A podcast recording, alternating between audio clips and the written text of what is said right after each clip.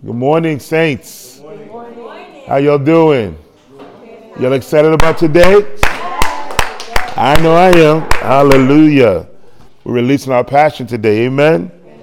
Somebody say, I'm excited. I'm excited. In the rain, I'm excited. Hallelujah. Jesus is here, and we are excited about what he's going to say. That was a great time of prayer led by Pastor Joshua. Thank you, sir. That was good. That was good. That was good. People in the spirit worshiping the Lord. I love it. All right, let's get right into our lesson for today. Um, we're still in our series called Thinking Bigger and Better that the Lord gave me for the first part of the year. But the particular message that I'm doing is thinking bigger and better about yourself. Um, I was going to try to rush it but I feel constrained by the Holy Spirit. Do not rush this. This is why I've called you to teach my word. It's because I'm going to do things and I'm going to bring revelation to the people, and I don't want things rushed, you know. And so I thought, okay, no problem. So we're not going to be rushing this. I mean, if the Lord wants to go three months, we're going three months. you know, however, whatever He wants to do, because I believe He's going to bring out a lot of things.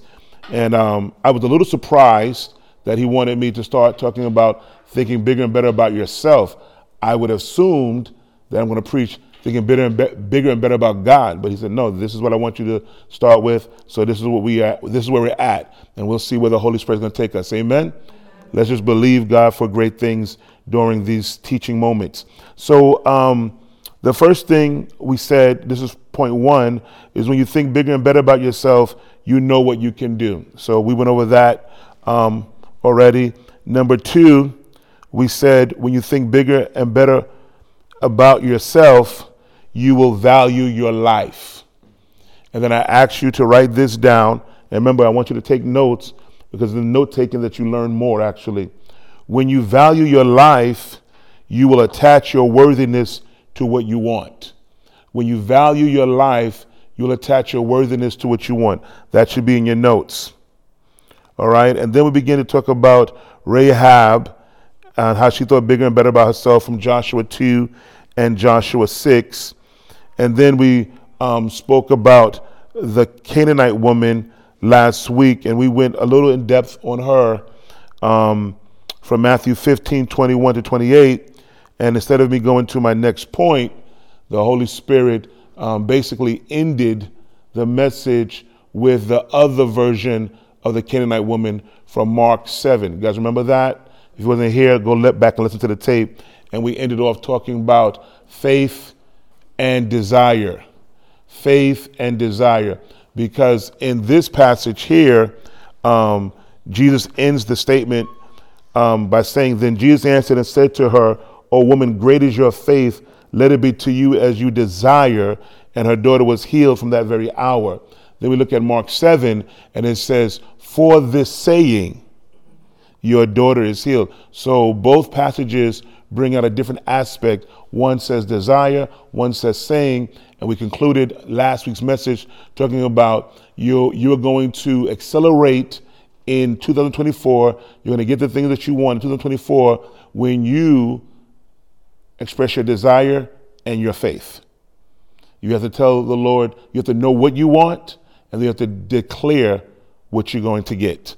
All right? And so that's how we receive deliverance, healing, miracles, provision, whatever it is that you want, baptism of the Holy Spirit, um, signs and wonders, whatever it is you want, you have to desire something and then you have to declare it or pray about it. It's the heart and mouth connection again.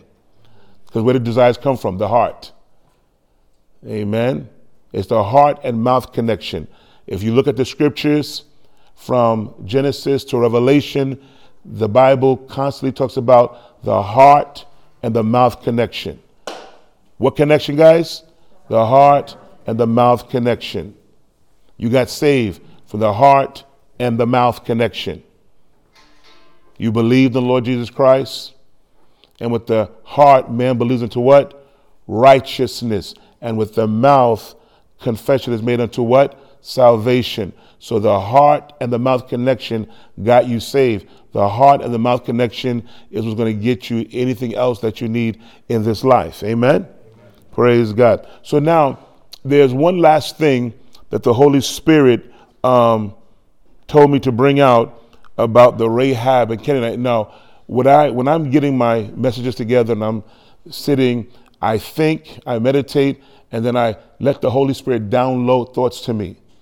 Um, at this juncture in my ministry, um, I do some research, but it's usually after the Holy Spirit has downloaded what He wants me to say. So when I got to this point of um, value your life, I actually had said it a different way. I actually said, um, attach your worthiness to what you want. And the Holy Spirit said, no, don't let that be the point. This is the point. Value your life. And then he immediately gave me the picture of Rahab. I don't really preach on Rahab. You guys know that. You hear me preach for a long time. So I said, okay, that's interesting. Rahab did value her life. Because when he gives me a principle, I just let my mind think of everything in the Bible that talks about it, and then I see where the Holy Spirit wants to touch on. And so he said, Rahab. And then, okay, I sit and I meditate. What else are you saying? And then he showed me the Canaanite woman. Unbeknownst to me, until this week when I was meditating again over my notes, I didn't realize, I wasn't think I knew Rahab was a prostitute, but I didn't realize, or I wasn't paying attention to the fact that Rahab was also a Canaanite, like the Canaanite woman that met Jesus. Isn't that interesting? I didn't. I hadn't put the two together, and I was like, "Oh shoot!" and I knew what he wanted to say, but I didn't realize Rahab was a Canaanite. I wasn't thinking about that. I just think about her being a prostitute. But the Lord, Holy Spirit, wants me to bring out this part. Both of them were outsiders. The Canaanites were considered worthless people, outsiders from the children of Israel, from the people of covenant, the people of promise. And the Lord says it doesn't matter where you came from, what side of the tracks you were born on, even if you are an outsider, if you believe that you are worthy and you value your life, you can have what you want. Amen. Amen. These women were told were, they, they, they were not supposed to get the, the, the deliverance that they got. Rahab got deliverance. She's a prostitute. Of all the people of the Canaanites, she should be gone.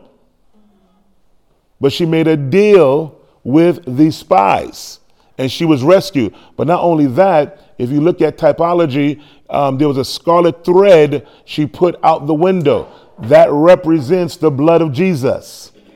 That even the person, the worst person, the person who's doing the worst, the blood of Jesus covers them and delivers them. Amen? Amen? It's very similar to what happened. Think about this. The scarlet thread, the red outside the door, death is going to pass over you. Do, does anybody know what I'm talking about? Exodus. Thank you. The Lord said, Put the blood on the doorpost, and the destroyer will what? Pass over you. Everybody else going to get killed, but you. Everybody got killed um, in Jericho, but Rahab and her family. Come on, somebody. Hallelujah. Sister Carol said, Oh, yeah. You like that revelation knowledge, right? Glory to God. So, does it make a difference what side of the tracks you were born on? Does it make a difference about your culture? Does it make a difference if you were born with a spoon, a silver spoon in your mouth or not? If you want it, you can have it if you will believe it if you believe bigger and better about yourself. Rahab did, the Canaanite woman did, and they got their deliverance. They got what they were seeking. Somebody say, Thank you, Jesus. And not only that, what they got not only blessed them, but it blessed others. The mother came for the daughter. So now the daughter, the mother don't have a crazy daughter, demon possessed. So she good now. Ooh, I can relax. To be chasing my daughter around like a nut. Now the daughter's delivered and she's at peace. Rahab, she comes into Israel. She know I can't stay no prostitute up in here. They're gonna stone me to death. She settles down, gets married. There's a, and, and starts a beautiful lineage that ends up being the lineage of Jesus. Rahab was King David's great great great grandmother. I don't know what, what great it is, but it's one of the greats. That's his grandmother. King David, worshiping David. The prostitute was his grandmother. The Canaanite was his grandmother. The outsider was his grandmother. It's a beautiful picture that the outsiders are now in. Come on, hallelujah. Praise God.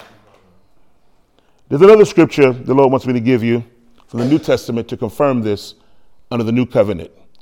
Colossians 1:12, you guys know this, you should know this. If you don't know this, you should you should memorize it. Giving thanks to the Father who has qualified us to be partakers of the inheritance of the saints in the light. To be partakers of the inheritance of the what? Saints in the light. Now, who are the saints in the light? We are. Somebody say, I am a saint in the light. We are the saints in the light.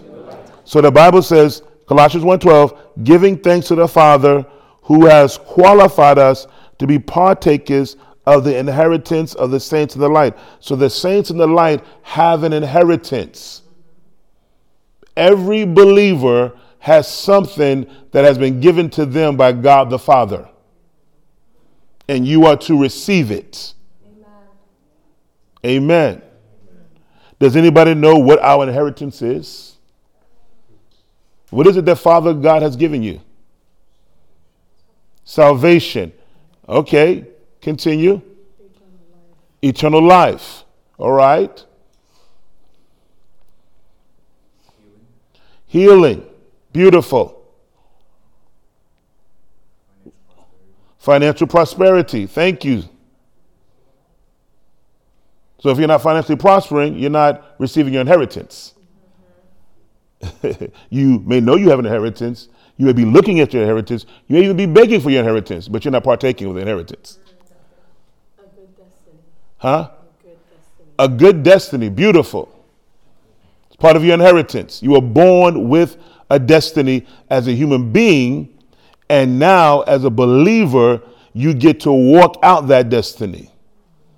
You can't fully walk out the destiny unless you're born again. You can get around it you can maybe live out some of it as an unbeliever, but you can't live out the fullness of it unless you're born again. The Bible says we are his handiwork, which he, which, which he created in Christ Jesus and ordained good works that we should walk in them, should walk in them. But you cannot walk in them unless you have a spirit living inside of you. Amen. There's some sinners that surround their destiny, but they're not living in the perfect will of God. It's impossible unless the Spirit lives within you. Hallelujah. Okay, so anything else about inheritance? Dominion. Beautiful. Long life. Come on, somebody. Protection. Protection. Hello, saints. This is all your inheritance. These are all things that you should claim and expect from Father God. Justification. Declared righteous. That's your inheritance. The forgiveness of sins. Not, not, not just when you get born again, after you get born again and you mess up, God is your right to be forgiven. You don't have to beg God to forgive you. He promised to forgive you as part of your inheritance. Just say, Father, I confess my sin. I did wrong. I messed up. I just myself. Forgive me. All right, I forgive you. There you go. Scoot along, kid. Amen. Father, what is your will for my life? What is your purpose for my life? Tell me what my purpose is. This your inheritance to know. Boom, here's the answer. Anybody, any believer walking around not knowing why they're born, they are not partaking of their inheritance. Amen. And there's no need for that when the Father has already provided the inheritance and said, I want you to partake. Matter of fact, not only do I want you to partake, I've qualified you to partake. Now, this word qualified comes from a word in the King James that says made meet, E E T. We don't use that today. It means suitable. So word, um, so the New King James says suitable, but I looked this up word many years ago from a um, not just from James Concordance, but from um, um, Zodhiates, who, who was a Greek scholar, and I believe he's passed away now. And I had his books and stuff. And one of the words he said, uh, one of the definitions, he said, competent, and then he used this word, worthy. And he wasn't a charismatic, he wasn't a word of faith person. He, he was just a Greek scholar. And he said, this Greek word literally means worthy. So we are qualified, we are competent, we are worthy to be a partaker of the inheritance of the saints in light. Isn't that good news? Hallelujah. And so, sorry to the grace teachers who say that you are not worthy, you don't deserve anything. Nah, I deserve it all. Jesus told Brother Hagin in a vision when he saw him and he fell at his feet. And he says, Oh, I'm so unworthy. And Jesus said, Stand up on your feet. He says, You are worthy. He looked him right in the face, says, You are worthy to look upon my face. Because what he said was, I'm not worthy to look upon your face. He says, You are worthy to look upon my, uh, upon my face. He said, My blood has made you worthy. Amen. Somebody say, The blood, the blood has made me worthy. So you need to go around talking about I'm unworthy. Oh, Jesus, I'm so. No, no, no, that's false doctrine. false humility. I am worthy oh, if you say people are worthy, they're going to get a little conceited. No, because you know it ain't you that made yourself worthy. You're not worthy in and of yourself. You're worthy because He made you worthy. Because if God says you're not worthy, guess what? You ain't worthy. if God says you're worthy, guess what? You're worthy. It's all about what He has said. That's why Paul said in Hebrews 13, He has said, I will never leave you nor forsake you. So we may boldly say, the Lord is my helper. I will not fear. What can man do to me? So our bold statements, our great confidence is based on what he has said. Amen. So you have to worry about arrogant stuff because it doesn't come from you, it comes from him. Like John says, don't just boast about the fact that you love God without acknowledging that he loved you first. Amen. Not like you came along and say, Oh, I love God first. No. God's like, No, I loved you first. Nick, and your and your and your love to me and your love is response to my love. Come on, somebody. Amen. Hallelujah. Somebody say, Thank you, Jesus. Thank you, Jesus. Are you still excited? Yes. Shout, I'm excited. Hallelujah. All right, so let's now go to point three. When you think bigger and better about yourself, you take life more seriously. That's another point that I didn't plan to give you, but the Holy Spirit said, give it to you. He actually spoke those words to me. I'm like, oh, okay. I said, I think people take life seriously, but he said, no, preach it. I said, okay. I tell you these things just to show you how supernatural our teaching is at Winners Church. Amen. We're just looking up sermons online. oh, that's a good sermon. people do that. I mean, it's better than nothing, but my God, why have the Holy Ghost if we got to do that? Amen. I ain't doing that. I got enough sermons I could put it online. I have everybody preaching what I'm preaching. I thought about it. I said, nah, they ain't getting my stuff. Yeah, preachers, preachers load up sermons for other preachers. Nah, go study. when you think bigger and better about yourself, you take life more seriously. So the Father is calling Winners Church to take your life more seriously. Now, again, I assume that you all took your life seriously. But the Lord said, no, teach it. I said, okay. So I'm sure some of you do, but I guess some of you don't. Those of you listening, I guess some of you don't. take life more seriously. So I was like, okay, so what do you mean by this? And then immediately came to my heart Ephesians 5. Go there, Ephesians 5, verse 15 to 17. Some of you know this passage. All right. This is the passage where Paul talks about um, walking in love and forgiveness and being filled with the Spirit, speaking to yourself in Psalms, hymns, and spiritual songs. Remember, I mentioned that to you um, last week. You know, worship must come from your spirit, praise, thanksgiving, all that songs of the Spirit must come out of you to the Lord. And then he goes into taking life seriously. And in verse 15, he says, See then, see then, see then. What does that mean? See then. Does anybody know what that means? If somebody says, See then? See yeah, but what does it mean? Because of what he's saying before, okay, good. But what does the word see then mean? What does that phrase mean? Yes, make sure, pay attention. In other words, this is your personal responsibility. It's not your mama's responsibility. It's not your daddy's responsibility. It's not your kid's responsibility. It's not your pastor's responsibility. It's not your best friend's responsibility. It's your personal responsibility about what I'm about to say. See then that you walk circumspectly. This word um, circumspectly comes from a Greek word akribos, and it means exactly, accurately, and diligently. If you look it up, it also says the word perfectly. But let's use this definition exactly, accurately, which is synonyms, and the word diligently. So when you think of circumspectly, you need to think of exactly and diligently. So I say exactly. And, diligently. diligently. What does that mean? That means God doesn't want you off target. I'm kind of living my destiny. I'm kind of living my purpose. No, no, no, no, no, no, no. That's living beneath your privilege. When you think bigger and better about yourself, you realize that my life is very valuable, my destiny is valuable, and I'm going to live it out. Yeah. Amen. I'm not here to be in the rat race. I'm here to live out what the Father has designed for me to live out. Amen. Amen. Amen. And to live diligently, which means that you cannot be lazy about your destiny and your purpose.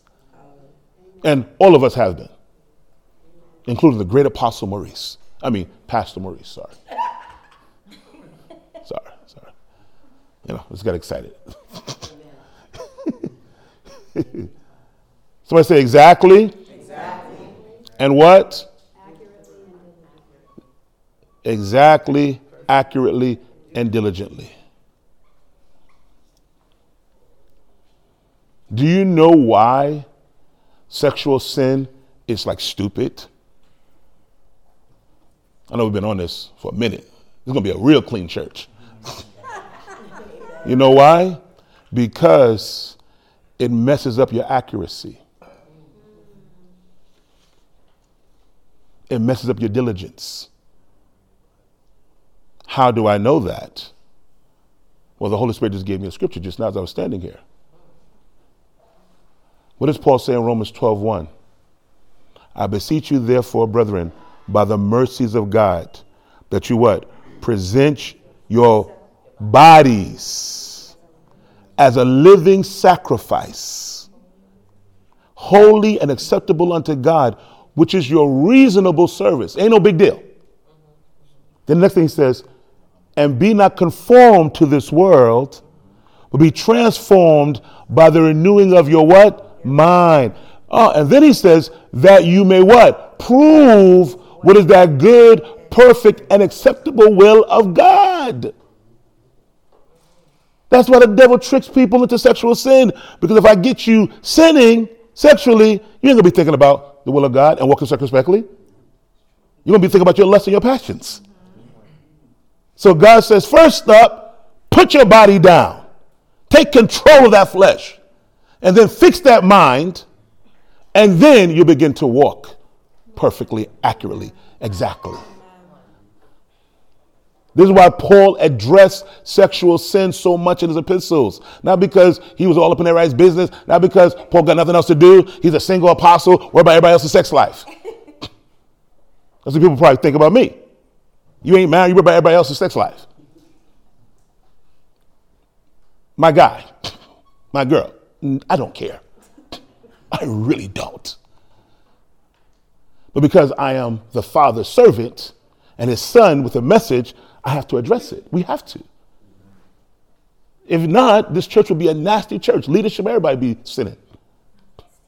They would. They would.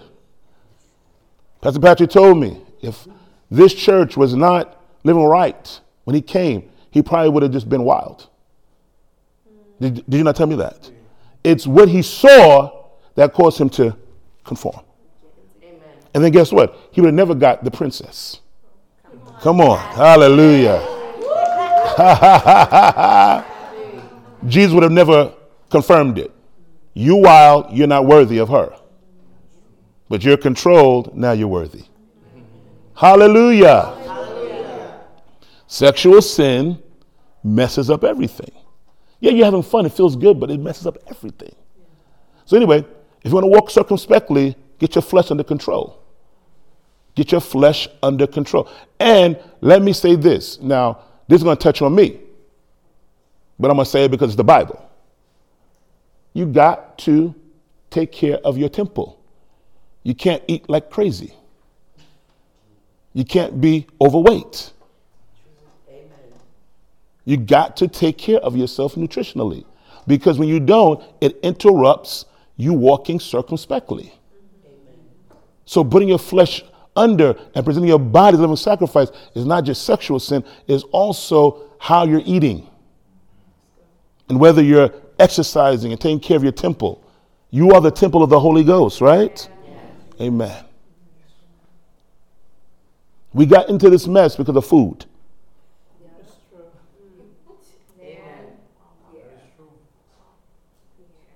So food is always going to be the thing Satan's going to use to knock people down.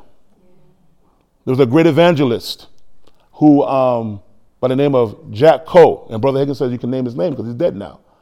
He was a mighty evangelist, one of the greatest evangelists of his time. During the healing revival, he would have big tents, 20,000 people show up, all kind of miracles. Brother Hagin was going to his meetings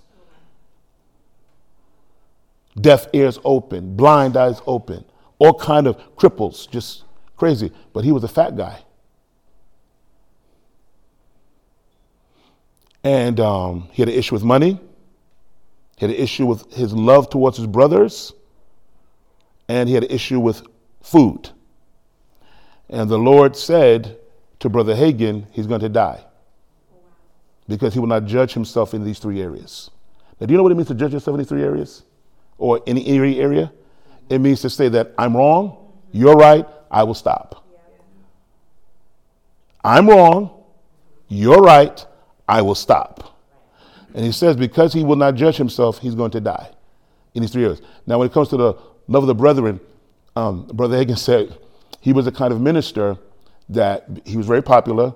You know, he's a little, you know, more smaller evangelists. They try to come to these towns and have a meeting, put their little tent up, and try to have a little something going on. He'll come just, just, just, just to do it and blow them out the water, knowing that a fellow minister is here. Oh, I'm coming to town. Put a tent up. Everybody left the other guy's meeting. and he would do that. I just said, "Is oh, yo," and he would just, he's like, "Yo," he would do that. He wasn't walking in love towards his brother. And the Bible says because he won't judge himself in his three, God said to Brother Hagin, and he died at 38 years old. 38. And he was a miracle worker. You can be anointed, you can be appointed, but if you don't judge yourself, you will be judged. Come on, somebody. So he wasn't working what? He wasn't working what? Circumspectly. He didn't think bigger and better about himself. He didn't take life seriously. His life. This is serious business. The devil's trying to get you.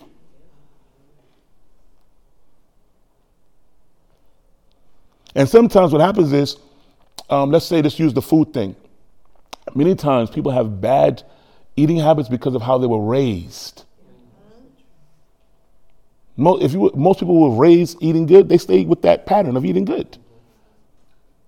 Most people were raised exercising, seeing their parents exercise, everybody's exercising, they're going to exercise. So now what happens is you have to renew your mind and say, my mama didn't do it, my daddy didn't do it, my aunt died of this, my grandma died of that. I'm not going to be another one of those people. You have to take yourself seriously. They had a problem with sweets. I'm not gonna have a problem with sweets. They had a problem with all this fried food. I'm not gonna have a problem with fried food. I'm going to take care of myself. Some people, they come from families with high salt diets. And you have to say, you know what, this is too much. This is not good. Oh, listen, I'm black. I need to, I need to taste this food. I ain't trying to eat no white people's food. But the white people are living longer than you. Hello, somebody. This is good food. Yeah, but is it killing you? Cut some of the salt, cut some of the whatever, and live. Amen. Some of you, you, you came from families where they love meat. They just eat meat, eat meat, eat meat. And everybody knows if you have a healthy diet that you can't have an abundance of meats. You know, especially red meat. You gotta chill. You gotta, you know, even um, um, anything in excess is gonna hurt you. Some people love. I love ice cream. You, we know. Jeff said, "I bet you're you're watching TV right now and eating some ice cream." And actually, I had just finished doing that. I was like, "Wow, I know my pastor." Bum. yes. So I have to constantly tell myself no. Sometimes in prayer, I've said, Lord, I've done wrong. I judge myself because I do not want to be judged. I'm wrong. I got to chill. Yesterday, I was out with my godson, one of my godsons, um, Ethan, and we went to, he wanted something. He wanted Popeyes. I was like, oh, that's interesting because usually we go to the mall. He wants Chick, is it Chick fil A? Yeah. Chick fil A. and um, I got Chick fil A and I got a salad. He says, oh, you got a salad today. I said, dude, stop. I've got a salad before with you. And I'm arguing with this kid. but he's like, oh, you got a salad today. I was like, ah. but kids will tell you the truth. they, that mouth has no filter. Jesus. Amen.